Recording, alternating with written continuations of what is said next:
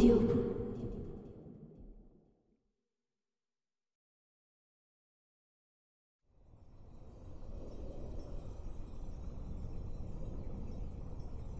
먼저 펑펑 쓸 수 있는 돈을 원하자 엄청난 돈이 쏟아진다. 먹고 싶은 음식을 달라고 하자 당장 맛있는 음식이 차려진다. 아름다운 여인들을 원하자 바로 나타난다. 남자는 너무 기분이 좋아서 사후의 삶이 이보다 좋을 수 없을 것 같다고 생각한다. 그러나 시간이 흐르면서 쾌락은 줄어들기 시작한다. 노력하지 않아도 되는 삶은 점점 지루해진다. 남자가 일하게 해달라고 하자 천사는 이곳에서 원하는 것은 무엇이든지 얻을 수 있지만 일해서 얻을 수는 없다 라고 말한다.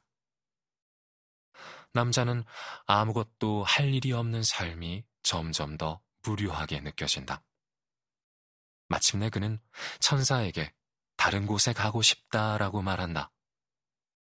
그는 자신이 천국에 있다고 생각하고 차라리 지옥으로 보내달라고 요구한다. 그러자 카메라가 점점 사악하고 무시무시하게 변하는 천사의 얼굴을 가까이 비춘다. 악마로 변한 천사는 불길하게 웃으면서 말한다. 여기가 바로 거기다.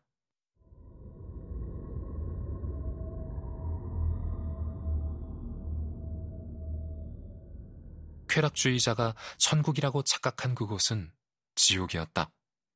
장기적인 목적이 없고 아무 도전이 없는 삶은 더는 의미가 없다. 단지 즐거움을 추구하고 고통을 피하는 것으로는 행복해질 수 없다. 하지만 에덴 동산을 동경하며 우리 안에 항상 존재하는 쾌락주의자는 노력을 고통과 동일시하고 무의 도식을 즐거움과 동일시한다.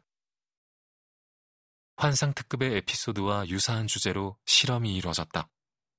심리학자들은 대학생들에게 돈을 주는 대신 아무 일도 시키지 않았다. 그들은 다른 일을 해서 벌 수 있는 돈보다 훨씬 많은 돈을 받았지만 4시간에서 6시간이 지나자 불행하다고 느끼기 시작했다. 그들은 보수가 좋고 편한 일을 그만두고 자극과 도전을 찾아 더 힘들고 보수가 적은 일을 하러 갔다. 1996년 나는 인종차별에 반대하는 투쟁을 벌이는 남미 경영인들을 위한 리더십 세미나를 열었다.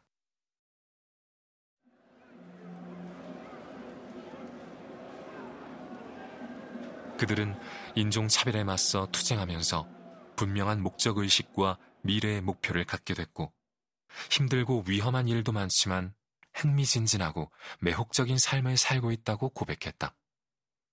마침내 인종차별 정책이 철폐되자 그들은 기뻐하며 몇 달에 걸쳐 축하했다. 하지만 얼마 지나지 않아 그들은 이루 말할 수 없는 공허함을 느끼고 의기소침하게 변하기 시작했다. 물론 그들은 많은 사람이 인종차별로 억압받았던 시절로 돌아가는 것을 원하지 않았다.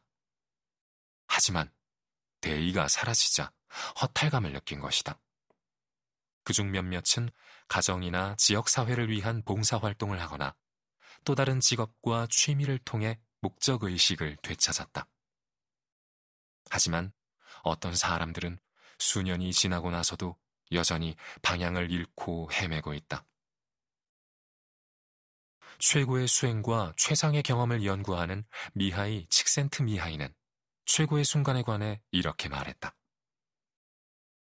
최고의 순간은 보통 힘들고 가치 있는 무언가를 달성하기 위해 스스로 노력하면서 몸과 마음이 최고의 기량을 발휘할 때 나타난다. 투쟁이 없는 쾌락주의는 행복을 위한 처방이 아니다. 미국 보건복지부 장관을 역임한 존 가드너는 우리는 계곡에 있을 때나 정상에 있을 때나 편히 쉬는 게 아니라 더 높이 올라가려고 한다라고 지적했다. 이제 티몬의 이야기로 돌아가자. 그는 미래의 목표를 추구하는 것으로는 행복할 수 없다는 결론을 내리고 현재에 집중하기로 한다. 그는 음주와 마약에 빠지고 순전히 즐기려고 사람들을 만난다. 일을 그만두고 일광욕하고 무의도식을 즐기면서 미래를 생각하지 않고 시간을 보낸다. 한동안 그는 자신이 행복하다고 믿는다. 그러나 환상 특급의 범죄자가 그랬듯이 얼마 안가 자신이 불행하다고 느낀다. 생각해보기. 잠깐이든 오래든 당신이 쾌락주의자로 살았던 시기를 돌아보자. 그렇게 살면서 무엇을 얻고 무엇을 잃었는가?